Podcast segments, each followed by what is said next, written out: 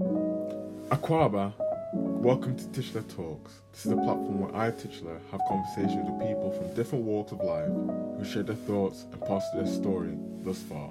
I hope you enjoy.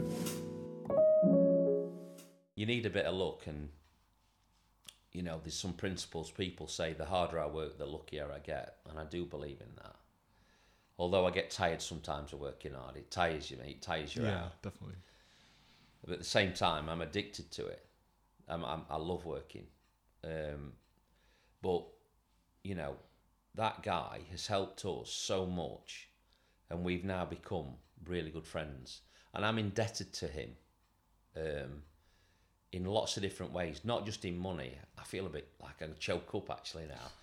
He's he's grabbed our brand, knowing what it is and how we work, and the way he's portrayed it people that have never seen our company or heard of us are phoning us up and emailing us because of the window, because the, the website's a window into our company. Hmm.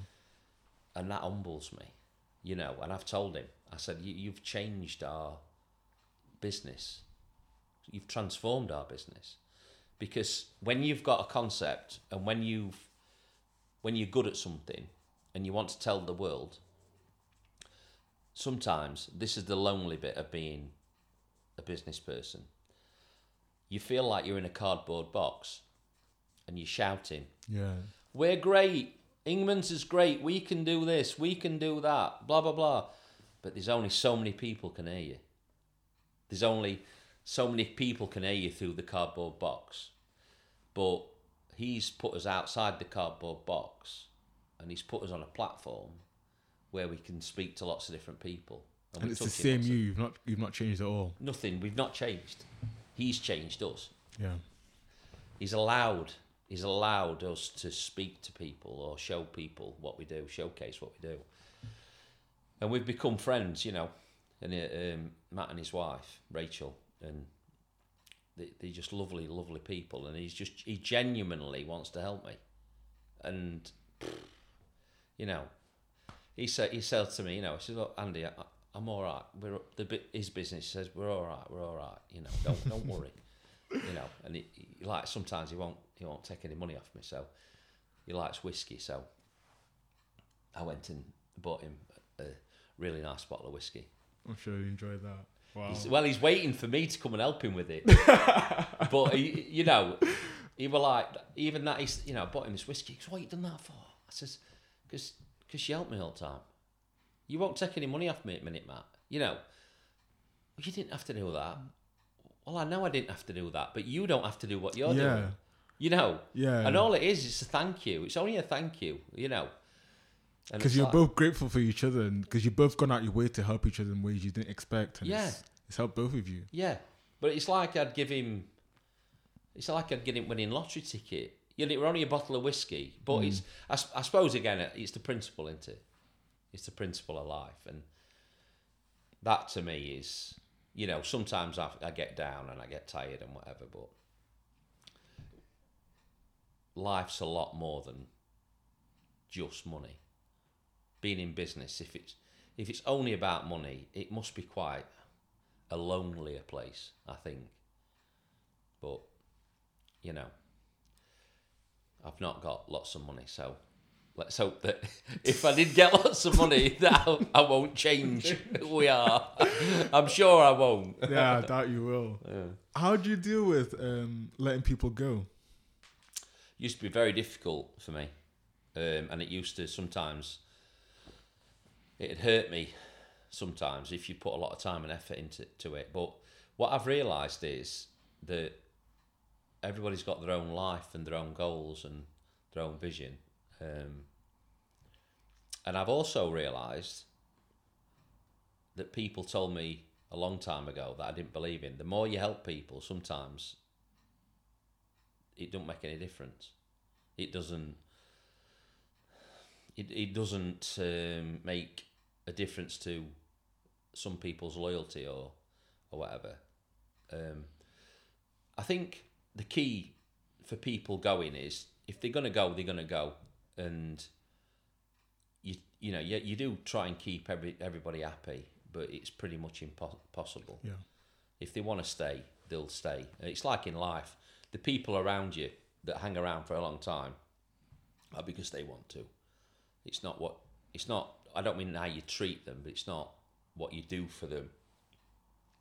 I like to think treat everybody the same, but sometimes you really try and help people. And I don't see it really now as they let you down. It's their life. Yeah. It's their life. You know, it stings a bit sometimes for a while, and then you just have to sort of get over yourself and say, you know, good luck. Yeah. Wish them well. Yeah, and sometimes people come back. You know, I've had that happen quite recently actually, where somebody's come back into my life business wise, and I stuck an olive branch out, and they took it. You know, and again, that's a lesson in life. You can get so hung up on pride and principle that it don't do you any favours. But if you learn to live and let live, sometimes things come round in a, Full a cycle, you know. So No. And obviously, because you mentioned earlier that you're you're the face of the company and it's like your business, even though I'm sure you delegate work, Mm. but at the end of the day, the work still comes home with you. I'm guessing because you can- do you how how easy do you find it to switch off when you leave work? sorry, the work comes what? Sorry. Comes home with you. Ah, uh, So how easy do you find it to switch off? it it does it does come home a little bit with you when you work for yourself. It's difficult. It's difficult to switch off. Um, you have, for me personally, I try and learn to handle that. That it's gonna come home with me, and that's part of life. It's well, So how has that changed from the first time that obviously you had the business, your own business? Because before, um, when you're working a piece, or whatever, you can go home, pick up my work, see work tomorrow. But now you have your own business. How has how's that changed from bringing it back from the start to where you're at now? I'll tell you exactly right. What I've learnt is that I actually took work home when I worked for Peters, because I once said to somebody, if you cut me straight through the middle, it'll read Peters on it all the way through, right? And that has set me in good stead for now. I've got my own freedom of thought and to put my ideas into practice because I've had a schooling. I've had a schooling of the harder I work, the luckier I get. The schooling of that if you can get a clear vision and if you can efficiently work as many hours as you can, you'll get there quicker. And once you get there quicker, and if it works, there'll be a benefit to that. Um, so I, I do work really hard. People laugh and joke and they say you're never at work or you're never doing this and whatever. And I'm like, yeah, all right. You can't live with me, sunshine. you can't get anywhere near me. I'm working all the time. Because you can work. You can be working when you're sat on settee. You can be working things out Yeah. and um, what you're going to do.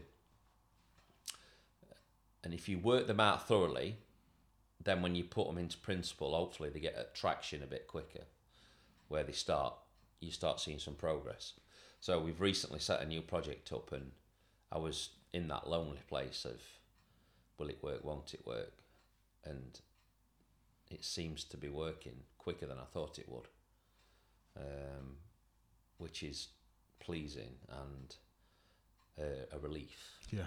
when you've laid some money out and you know you, you want to see if it if it works and how's it going to work and nobody's done this before so are you a fool you know? Well maybe I'd be a fool if I didn't try it and I had an idea and I didn't try it but I'd rather be a fool and try it you know and Yeah, and it didn't- work. Never been, But, been you know, it seems to be, it seems to be being received really well. Um, and then when you do scary things, when you do things that make you get up at middle at night, when you feel like you're a fool, they're the things usually that can be a good success. Because if you're scared, it means it means something. Yeah. If you're not scared, it means that it's not really new. It's not really You're not stretching yourself enough. yeah.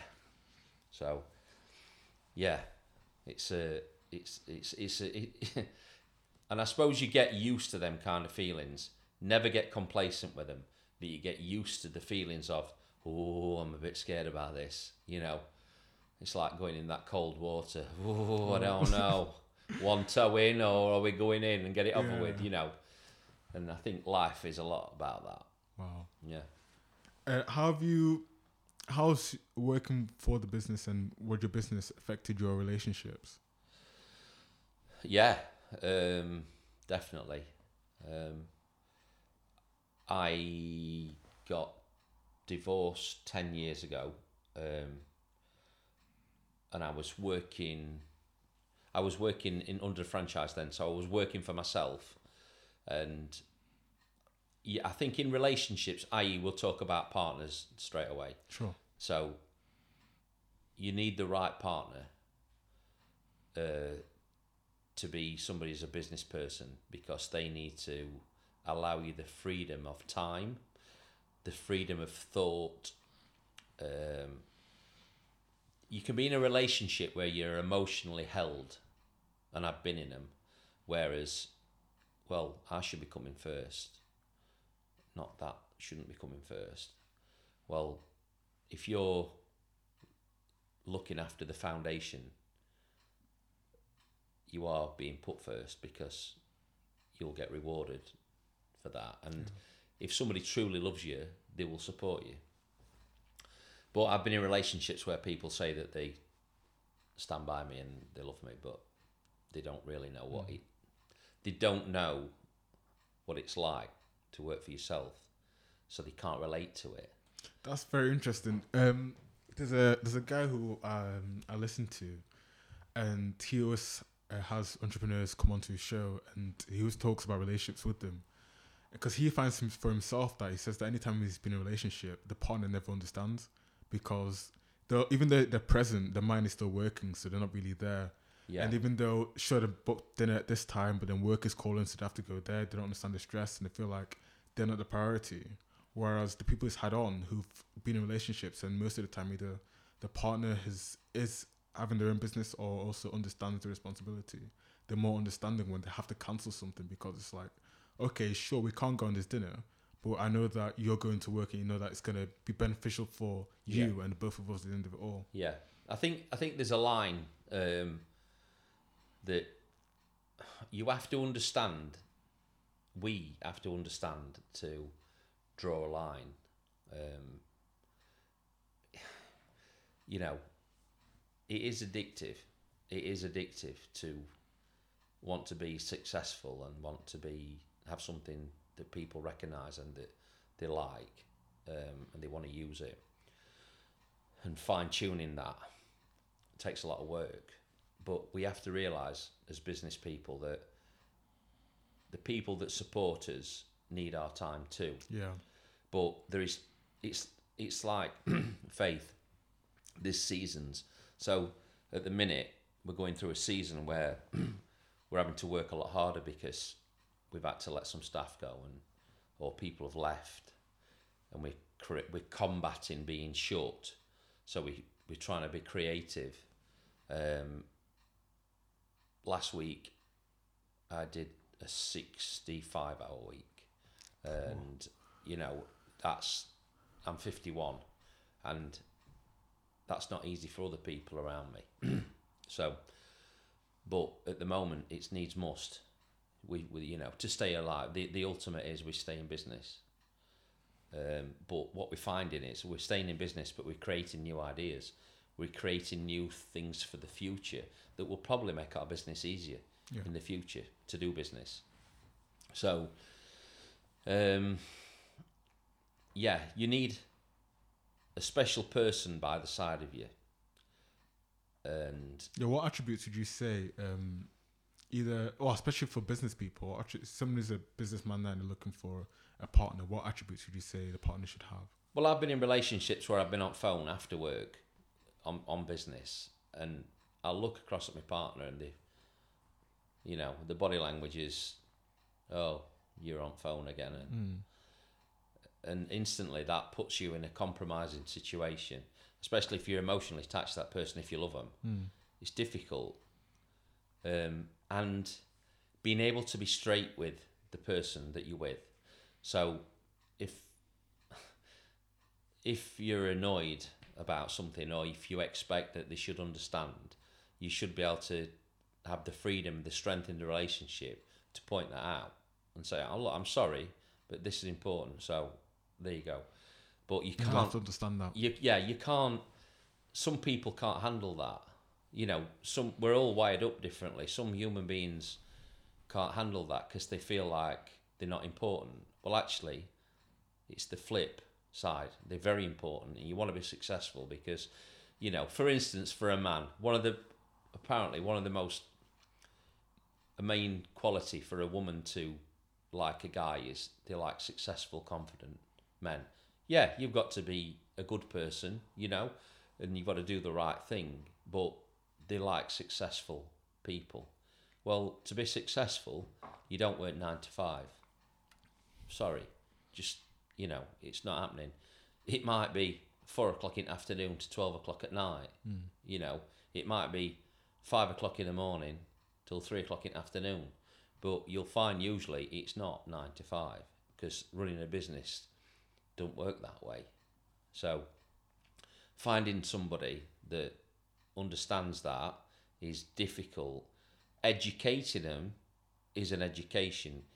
Can they be educated by their partner? Are they would they allow themselves to be educated? You know?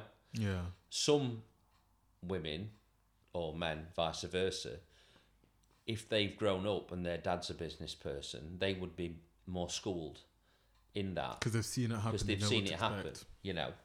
So, but you know, somebody could not come from that environment at all, and just just understand. And this is why it's so intricate. And uh, you know, I was divorced and had three children, and I had my children three times a week.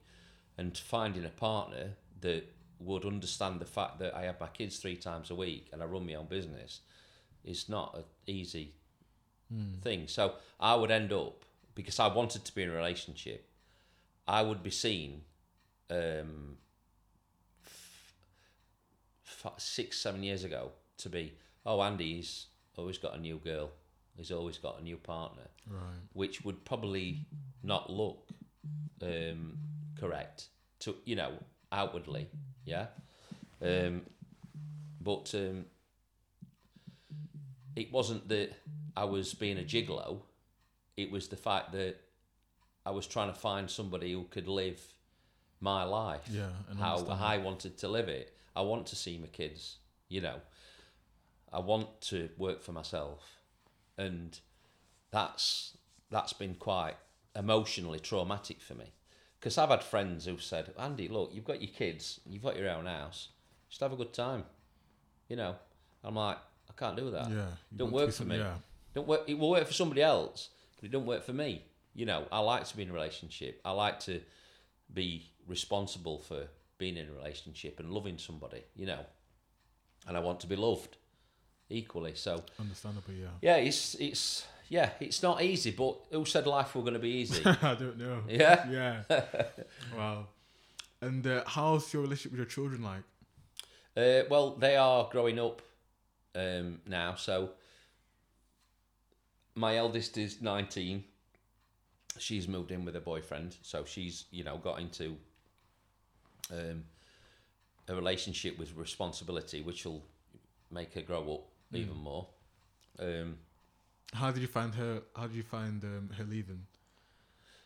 it, Scared, it's, it's, anxious, sca- it's scary, you know. Look, when you you've got a daughter and she gets her first boyfriend, it's it's you know, it's almost like it's almost like you're going through.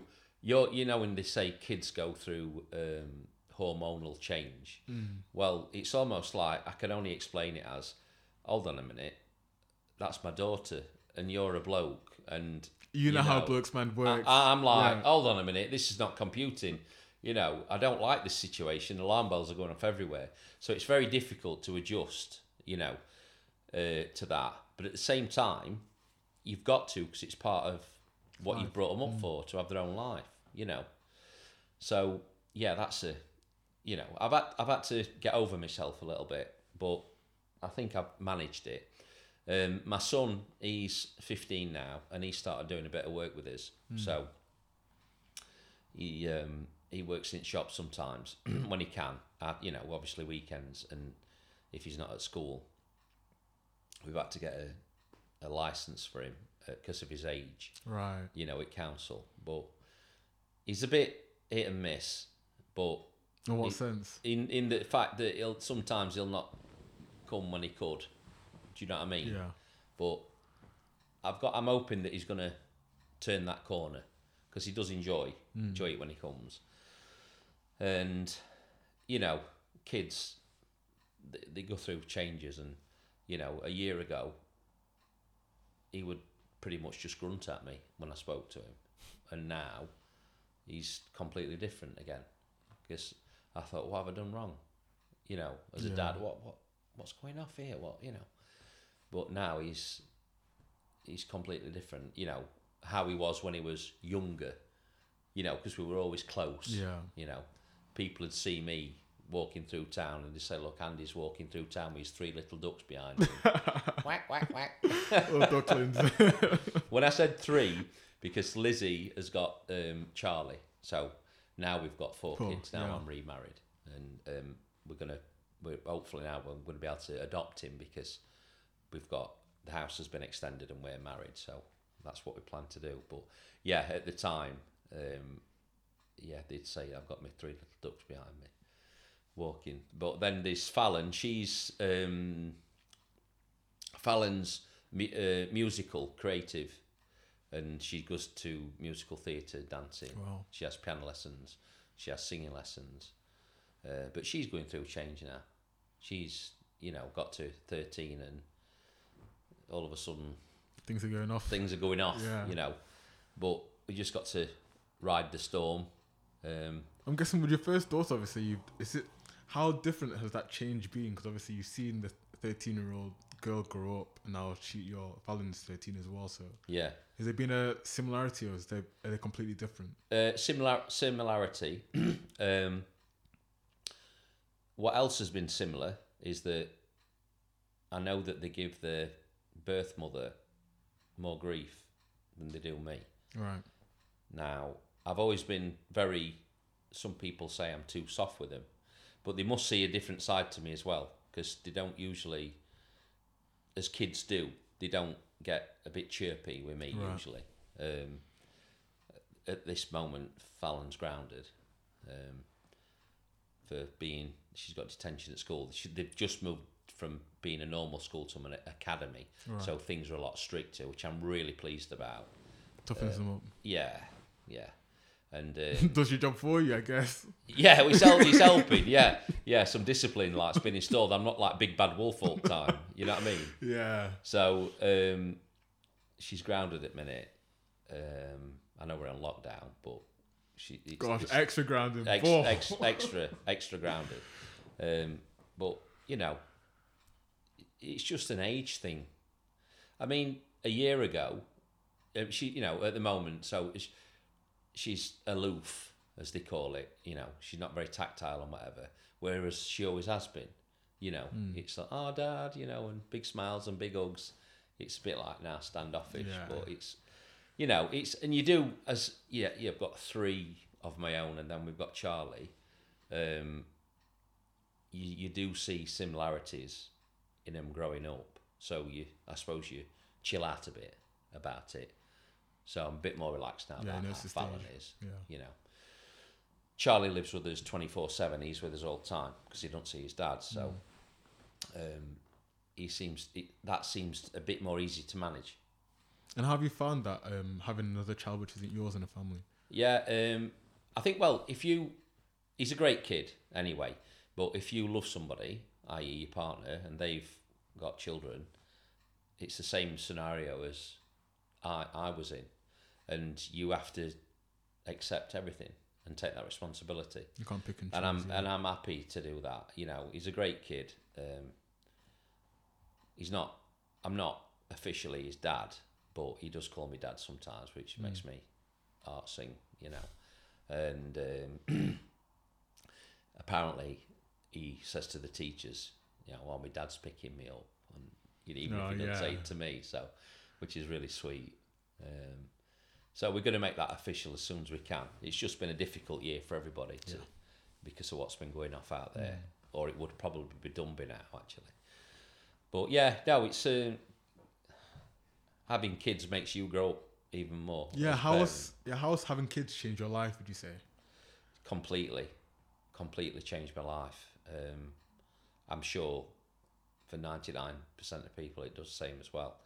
It's, you know, it's hard work, there's responsibility, but the rewards are massive. Well, what do you think's different? Because obviously before it's just you, you, you, or you and your partner, but now you've got children of your own. There's more responsibility. How does that? Well, I remember. I remember. uh, Bearing in mind that Madison's nineteen, I remember the feeling now. Some things happen in your life and they stick with you.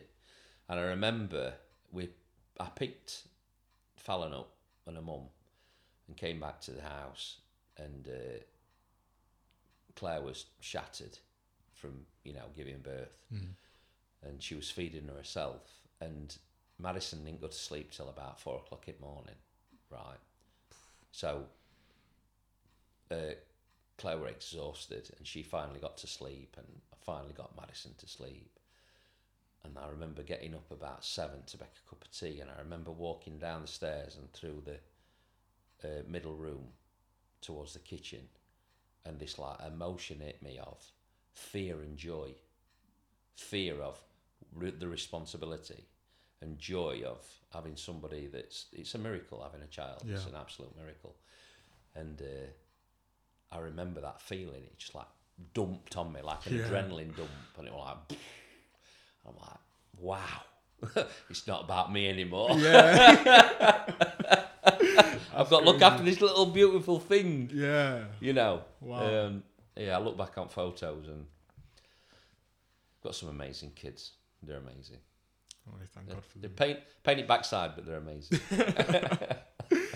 And how have you dealt with the whole lockdown this year? How's that uh, changed you? um, What have you learned through the lockdown? Actually, I've learned a lot about learned a lot about myself as a human being. Um, I've learnt how to change my business, how to think outside the box, which really has done me a lot of good as a business person, sharpened me up. Um, but yeah, it's lockdown has not mentally really aff- it's affected me through damaging the business but it's not affected me i don't i hear a lot of people say that oh we can't do this we can't do that and they feel a bit down about this and it's changed the way they live my life i think i think i live in a little bit of a bubble anyway you know because i get focused on things and i just try and see them through to end so this has come along and it's like, right, you're going to shut now for three months, sunshine. How are you going to handle this? What are you going to do? You know, talking to myself. And, um, well, there's one thing you're not going to do. You're not going to lie down. You're going to stand up and get through it somehow. Don't know how. Don't know what each day is going to come, but we're going to take it on each day. And I've learned that if I take a day at a time, it allows me to not worry as much and be still be productive mm. because I obviously know that if you're worrying to such a level, you become dysfunctional, and then you can't be practical, Right. and then you're no use to anybody, or your business, or your kids, or yourself, or your wife. So taking problems off in chunks and chewing them up and chucking them out way and getting on with next one. So I've learnt that. Um, like I say, it's not affected me. It's not affected me. I tell you what's worried me. I tell you what's made me sad. Right. I've never once worried about getting coronavirus. I've only ever worried about losing my business and losing my house uh, and everything I've worked for. Why do you think that is? Well, I don't know. I don't know what that means actually. I don't know if that means that I don't put myself first or I don't know what it means. Let me try and explain it. I've got this new thing, this Ingman's the brand, the baby, the new baby. And that's when I say it's become the priority, I don't mean it like that because my life and the people in my life Yeah. are my priority. It's one of my priorities. But what it made me realize is that that was being threatened directly. Like lots of businesses were being threatened directly. And it was my responsibility to make sure that it was protected. So if you think of it as the newest born out of a family, it was the most vulnerable. Yeah. So I had to protect the most vulnerable first and the others in The least, priority. And it made me not worry about getting ill by it, which I don't know if that's stupid or brave or I think I, I feel like it's not even the fact that you're worried. You guess I think it's like you said because you felt if you get it, you might you'll recover. It's probably your mentality, but because you knew the business and you struggled so hard to get in that position, for Yeah. it to just go like that is probably why you were yeah. you know you put your all into it. there, there, were- there were times when I thought that it, this could go, and I, it, I broke my heart, and it wasn't even happening. It was like I could lose my business. Yeah, just the fear of it. Yeah, so I made myself. I put myself in a position where I spoke to my accountant. What can I get? You know, well, you can't. This is how much money you'll get. Well, I can't live off that. Okay, so I tell you what I'm going to do. I'm going to work every day. I'm going to go to work every day. Short, but I'll work every day. So we had the internet business, money coming in from that, and I was people were buying off me through social media or ringing me up and saying, "Have you got this?" and Yeah. I'd deliver it. And I forced myself into a corner uh, to fight my way out. Because I think the only way you really fight to survive is if you're in a corner and you put yourself into a corner where the, there's only one way out, and that's to get out.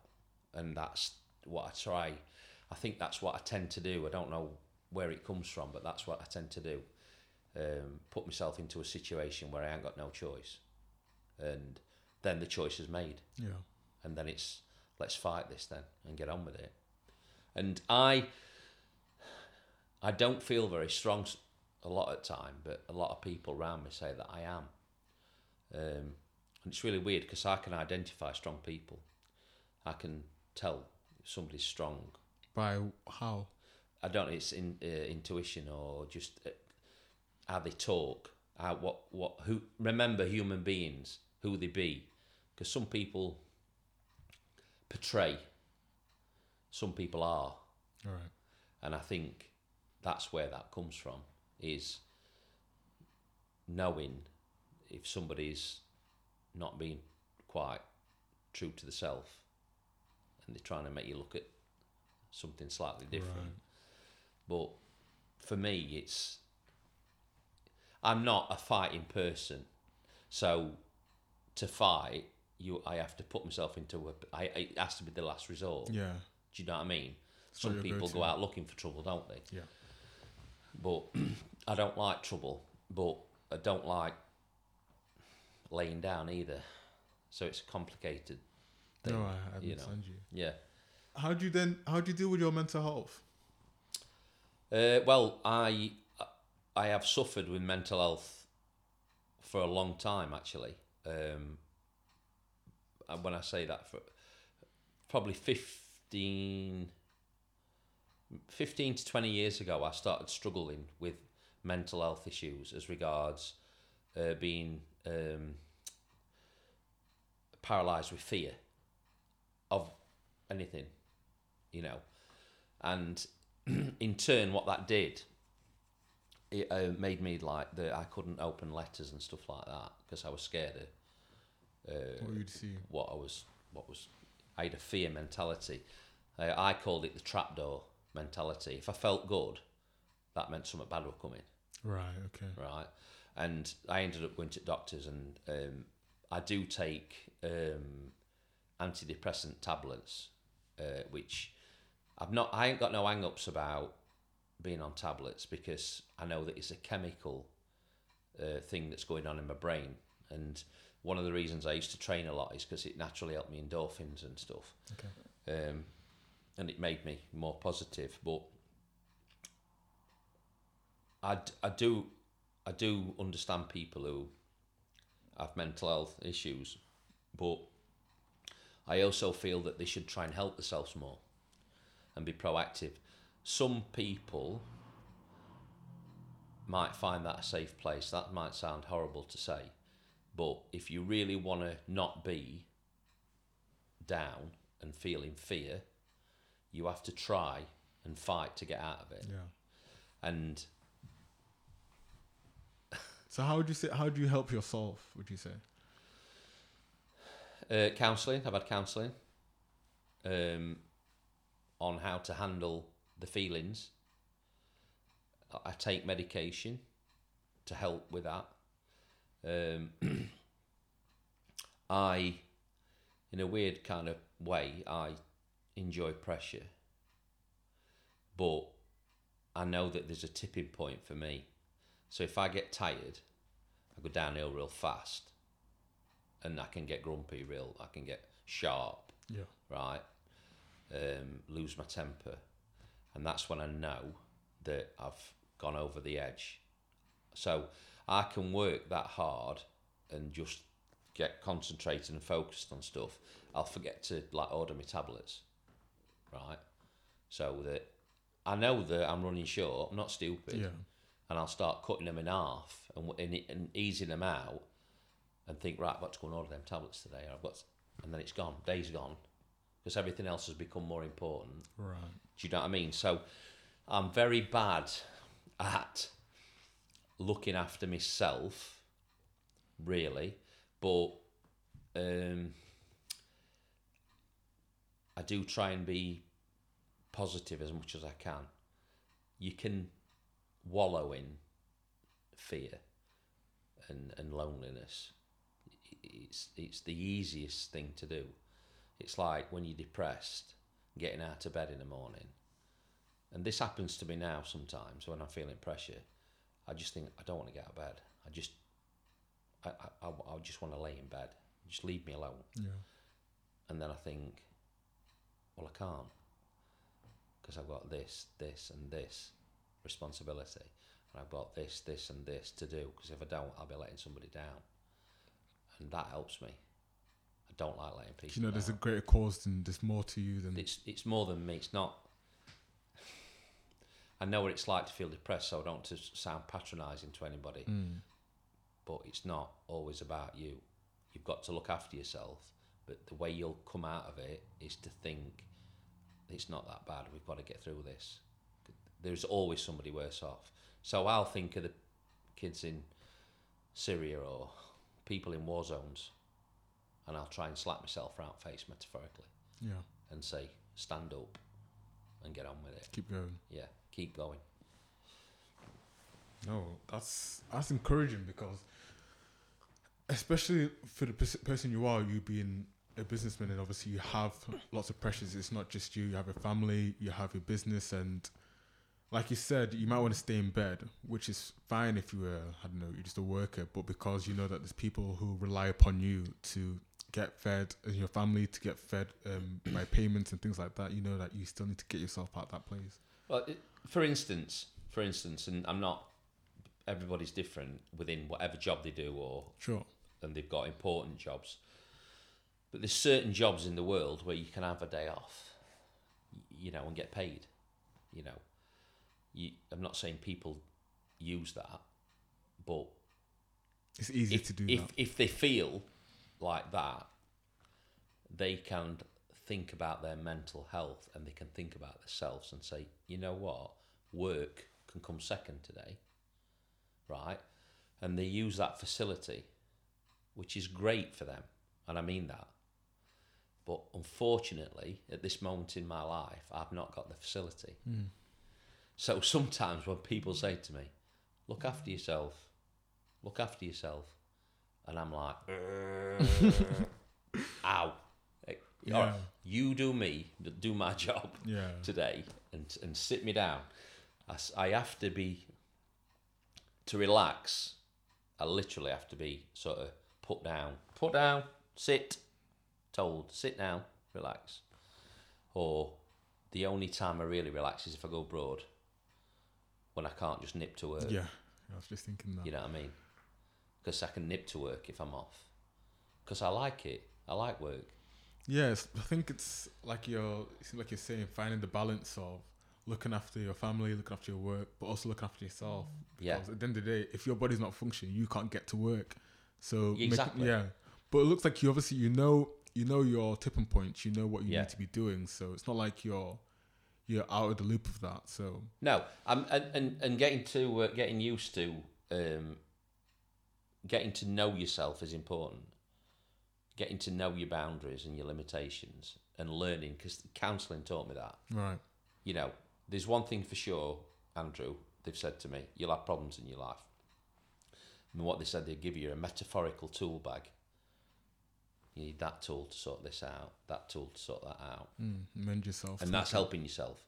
That's allowing yourself to be helped. You know, So, let's say I come back to you in 10, 15 years' time. Where will Andrew England be? uh, in ten years' time, I'm hoping that I'm semi-retired. Um, I'm hoping that I can work more from home a little bit. Um, have a little workshop at home. Um, hoping that I've got myself into a position where I know that I've got more people around me that can deliver the standard of the brand Ingman's. I know you've said like I'm face at business, but you know this human body is only going to be here for so long. So Yeah. you know you've got to think about if you're creating a brand, you've got to. that's that's the it's a standard. That's the face. So I'm hoping that I will be more involved in making sure overseeing everything that it's done properly. At the minute, I'm quite hands on. It's it's quite intense because we're building up a reputation. But you know, I can't I can't be here forever, and I can't do every shoe. Yeah. So I need to build a team up. Um, And where will the business be then as well? If you're semi-retired, how will the business look like? Um, I'd, I, I- I'm hoping that it's still got the same. uh, We've got a, a face to the business as regards a shop front, a physical presence, um, but that it doesn't mean that that's it can't operate without that. Mm-hmm. But what I've realised through this last year is that the way people have responded to the new internet service, that that if it's sustained properly, if it's if we keep meeting the standards and service levels, which we are doing, but we need to be able to be able to scale that up, Yeah. make scalability. Um, you know, I only need. I don't need. I don't really need more shops, and the way that way that retail's going. I think Everything's online. but yeah, It's you know, that way, isn't it's it? not it's not going that way. People are shopping different, but this has intensified it. This pandemic, people who don't use the internet, some on principle and some because they're technophobes like me, they've been forced to do it and realised actually it's quite easy. Yeah.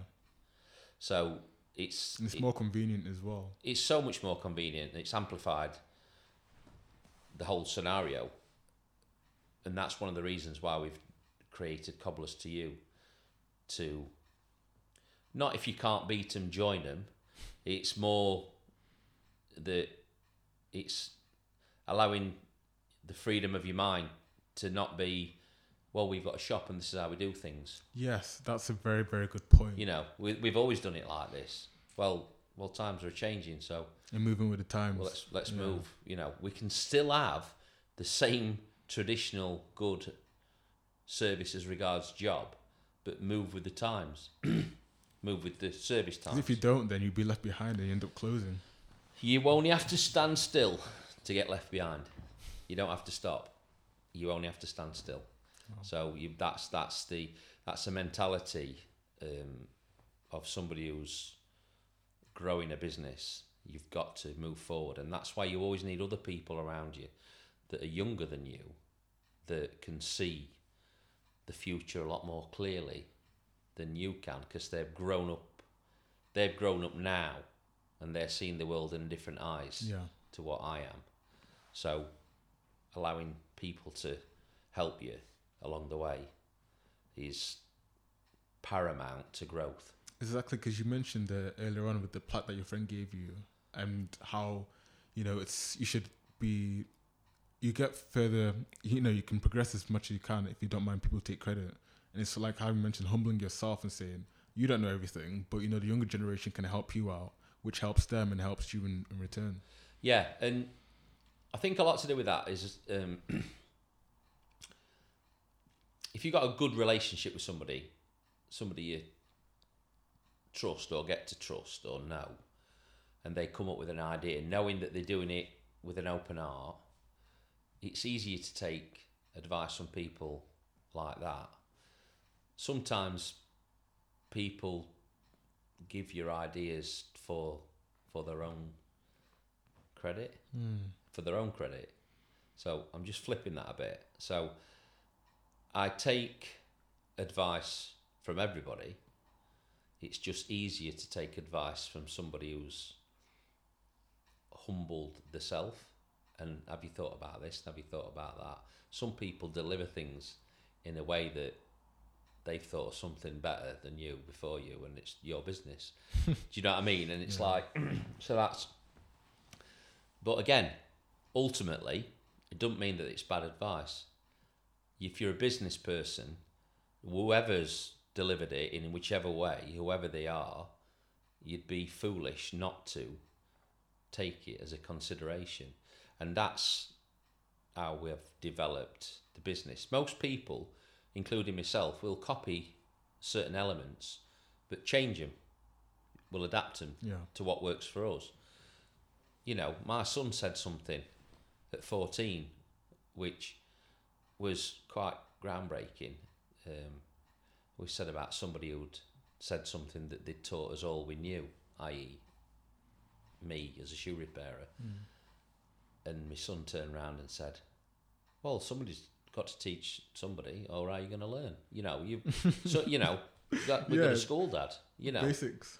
you know, you go to school, you read a book to learn, don't you? It don't just come to you in a vision. Yeah. You if know- you knew everything, you wouldn't be there, would you?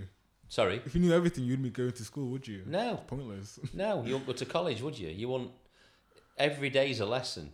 Every day's a lesson if you allow it. If you stop yourself from learning, if you say you know it all, you won't learn anymore. You've got to be like a sponge and allow Absolutely. yourself to to take more in.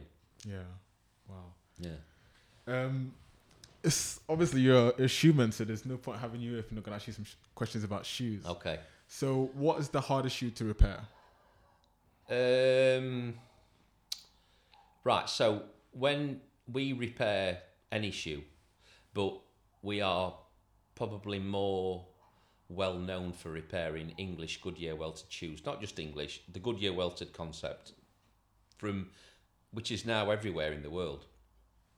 Um, so the more expensive the shoe, uh, the finer it is as regards it's more elegant and there's less material to work with.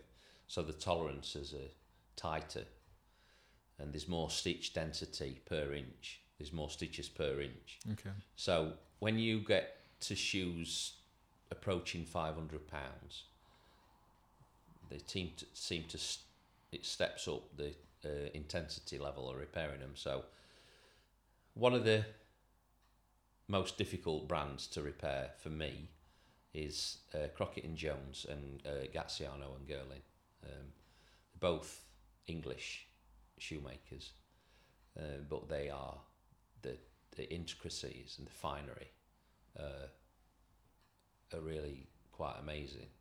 So they they are they are more difficult to repair, and the way that they're repaired is more the way that they're made is more traditional. So Oh, to repair them You need the traditional stuff as well. well, you, to, to repair them, traditionally how they were made is more intricate so you need more skill sets. For instance, channel grooving or uh, blind stitching, as they call it. So the shoe's stitched, but as you look at it from the sole, it doesn't look like it's stitched. It's because we pair the leather up, and then we stitch it, and then we glue the leather back down, Oh, okay. and it, it, it doesn't show the stitch, doesn't expose the stitching, and stuff like that is more is difficult uh, to execute neatly. And then hand welting, uh, which is if you was making a bespoke shoe, usually Goodyear welted choose a stitched on by a welting machine. But if you're if you're um, having a bespoke shoe made, i.e., like John Lobb or some Gaziano and Girlings are handmade, um, they, there's lots of handmade makers out there, uh, Foster's and Sons, and all sorts all sorts of different brands. Um, they'd be welted by hand, um, which is painstakingly slow and hard work if you're doing it properly Yeah.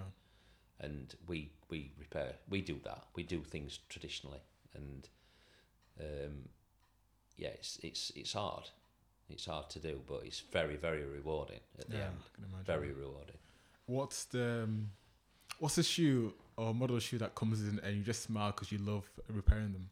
what sh- what shoe what Yeah, type of shoe type or of shoe. brand or Um, either so, let's say I don't know what kind of shoe that somebody brings in and said, "Oh yes, I can't wait to get my hands under this." yeah so if it, it's something that we don't see very often you know like i say the Gaziano and Girling or if you've got an Edward Green or a Foster's and Son or which we've had I've even repaired a pair of John Lobbs before which are their bespoke shoes start from four grand. So go up to about go up to about thirteen thousand pound for one pair. Right so you know repairing that kind of stuff is like uh, a, a challenge but it's exciting That's where the years start paying off. yeah, it's like, wow, somebody's trusted me with a pair of these, Yeah. you know, which is a privilege. So, yeah, that kind of stuff's great to repair. Um, but generally, Goodyear welted shoes are the area that we've tried to steer the business Into. into have the reputation for. Um, so, yeah. Um, what is the? I'm guessing you might have already answered this. What's the most expensive shoe you've repaired? Um, John Lobb, John Lobb shoes. Um, they th- they were I think they were about the entry level on the bespoke, so they were like four thousand pound. Wow. But the the most recent one I did in lockdown, um, which wasn't that expensive. I think they were about one thousand seven hundred. Some these Gaziano and Girlings, and they were the guy that sent them me. They were his late father's, and he wanted me to repair them. So, one, it was a difficult repair, and two, because it was his late father's, there was an added responsibility, and the the linings had gone, and usually it's just at the very back, but these had gone all the way around to the front where the laces are, so we had to make um, we had to make three dimensional patterns, um, so that when we cut the leather out, it, it fit. We knew it would fit. So when a shoe's made, it's pretty much flat, and then it's formed on a last. Okay. But once it's formed on a last and made into a shoe, and something wears out, it's more difficult to repair than if you was making it in its entirety. Mm. So some shoemakers would say that shoe repairers are more skilled than shoemakers because shoemakers work with brand new materials and everything's flat, whereas a repairer it's the other way around. You have to work with what you've got. Um, have you repaired any big celebrities' um, shoes? Um, I'm trying to think now. We're just we're dealing with. Um, I'm sure he'll not mind because he's done a video for us. We're dealing with Razor Ruddock, which is an ex-Liverpool footballer at the minute. Hmm. Um, when I used to work for Peters, we made some shoes for. Um, oh, he's a comedian, Skinner, Frank Skinner. Okay. Yeah, made some shoes for him. Um, I'm trying to think now. I know that I've repaired. You know when you know somebody's. I tell you, I've repaired some shoes for, and he's a Hollywood actor. Um, Richard Coyle. Richard he's Coyle. he's probably my most high profile customer. Um, he was in Prince of Persia, Sands of Time. Uh, he was the adopted son, and uh, he's family live in Chesterfield, Oh, wow, okay. so he comes back periodically to visit. Um, and he's a really nice guy as well.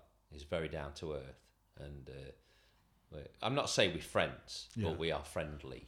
And, That's good. Uh, but yeah, so that's probably my claim to fame at the minute. Hollywood star. Um, what pair of shoes would you say every guy needs to have? Um, if you was talking as a must, everybody I think must have what you call a straight toe capped Oxford shoe, uh, which is a very formal shoe. So um, it's it's what you would p- typically see people wear at weddings, uh, funerals, business meetings if they're wearing a tuxedo. Um, but they, they they're an occasion shoe usually. People wear them for business. Yeah. But you know, What? Yeah. Okay. What? Um. What smart shoe do you think that you'd wear daily? Do you think everyone should have? brogue. A brogue. Yeah, yeah. Brogues are back in fashion now. Uh, It used to be probably about thirty years ago. They were the old man's shoe. Um, but now, I think every man should have a pair of brogues, and ladies wear brogues too. They're quite fashionable for ladies. There you go. Uh, second to last question. There's a dinner party, six people there. You're there, I'm there. You can invite four people. Who's coming and why? Are they? Do they have to be alive or alive or dead? alive or dead? Yeah. George Michael. Because Um, I think he's great, a great artist. I think he's a um, fabulous human being. Um, and I think he's a compassionate person, very generous with his um, with his money Hmm. and, and his time and his talent. Um, Paul Scanlon, Paul Scanlon. he's my favourite A guy from podcast, yeah. Yeah, yeah, he's my favourite preacher. I've had the privilege to meet him Wow. in this church. Yeah, so um, that's the first time I've really been starstruck. Yeah, so Paul invited me to church to an event, and uh, he said, um, "Guess who's uh, guess who's preaching?" Hmm. And uh, I I said somebody that I, I respected a lot. Yeah. And he goes, No, not him. And I went, You're joking. you didn't say you were, I just said, You were joking me. He says, I'm not. He says, Paul Scanlon's coming to church. I says, You are joking. He says, Anyway, so he got, I came obviously, Yeah. and uh, he was up in the special office Right. upstairs. And Paul, he uh, got me, invited me up to say hello to Paul Yeah. Scanlon. And you, you, you'd literally thought I'd met, met uh, a megastar, you know, a, a, my favourite footballer or whatever. Right. I'm like, that's Paul Scanlon, right? And I remember they seated me at the front of the church with Paul, literally at the side of him. Hmm. And when it was time for him to uh, get up, Yeah. he put his hand on my shoulder, and it was like God had touched me. I'm like, Paul Scanlon's just touched me on the shoulder. Never wash your clothes again. So George Michael, Paul Scanlon. Uh, oh, well, let's have, let's have a sportsman in there, shall we? So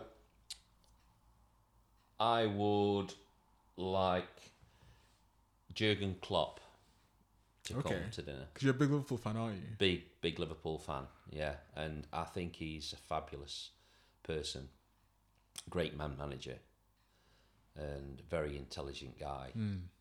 Got a very, I think his ethos and his theory on his job is very simple, and it's based on honesty and transparency. He's a Christian as well, and I just think it's so obvious Yeah. that it's a Christian um, that's made him the success who that he yeah. is.